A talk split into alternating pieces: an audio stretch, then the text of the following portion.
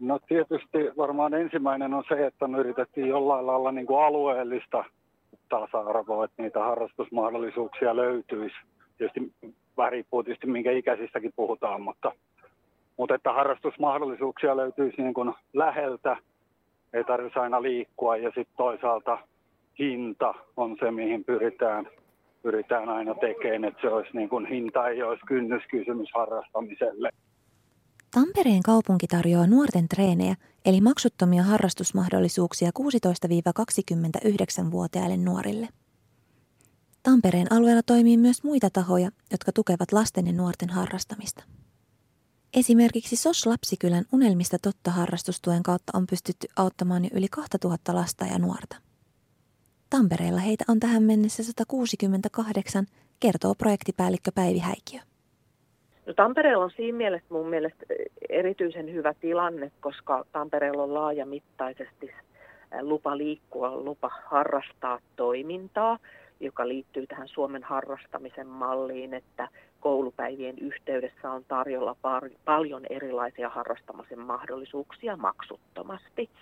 Me ajatellaan tämä niin kuin harrastustuki semmoisena yksilöllisen auttamisen muotona, että jos lapsi siellä maksuttomassa toiminnassa vaikka innostuu jostain tietystä harrastuksesta, niin sitten voidaan harrastustuen avulla auttaa. Ja sitten aina sitä lapsen toiveiden mukaista, vaikka kitaransoiton opettelu ei ole siellä omalla koululla maksutta tarjolla, niin silloinkin voidaan auttaa. Kertoisitko vähän, että minkä takia harrastaminen on niin tärkeää lapsuudessa ja nuoruudessa, että miksi se on koettu tärkeäksi? Tavallaan yleisajatuksena se, että se, että jos lapsi itse saa valita itselleen mieleisen harrastuksen, niin silloin se niin kuin tukee lapsen kehitystä ja kasvua monella, monella tavalla.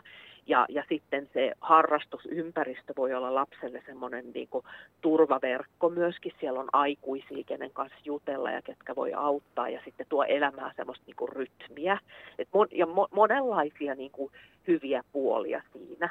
Parhaimmillaan se voi niin kuin jo syrjäytymistäkin ehkäistä, jos sulla on se oma mielekäs tekeminen, minkä parissa sä haluat olla.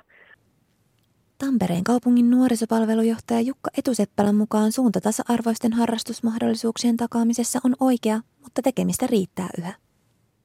Työtä riittää, mutta kyllä me koko ajan niin oikeita asioita tehdään ja oikeaan suuntaan sitä viedään, että aina muuttuisi niin tasa-arvoisemmaksi ja mahdollisuudet olisi niin kuin yhtäläiset ja ne olisi helposti saavutettavat. Ja, mutta kyllä mun mielestä koko ajan niin kuin koko ajan niin kuin tehdään oikeita asioita ja semmoisia konkreettisia asioita, joilla pyritään takaan niin, että, että, tota, että pitkässä juoksussa yhteiskunta säästää, kun lapset ja nuoret ja siitä lähtien ihan nuoret aikuisetkin niin myös paremmassa kunnossa. Ja, ja tota, kuitenkin silloin niin järjetön vaikutus sitten monen muuhunkin asiaan kuin pelkästään siihen fyysiseen olemukseen tai kuntoon, että mielenterveyteen ja sosiaalisiin kontakteihin ja tämän tyylisiin.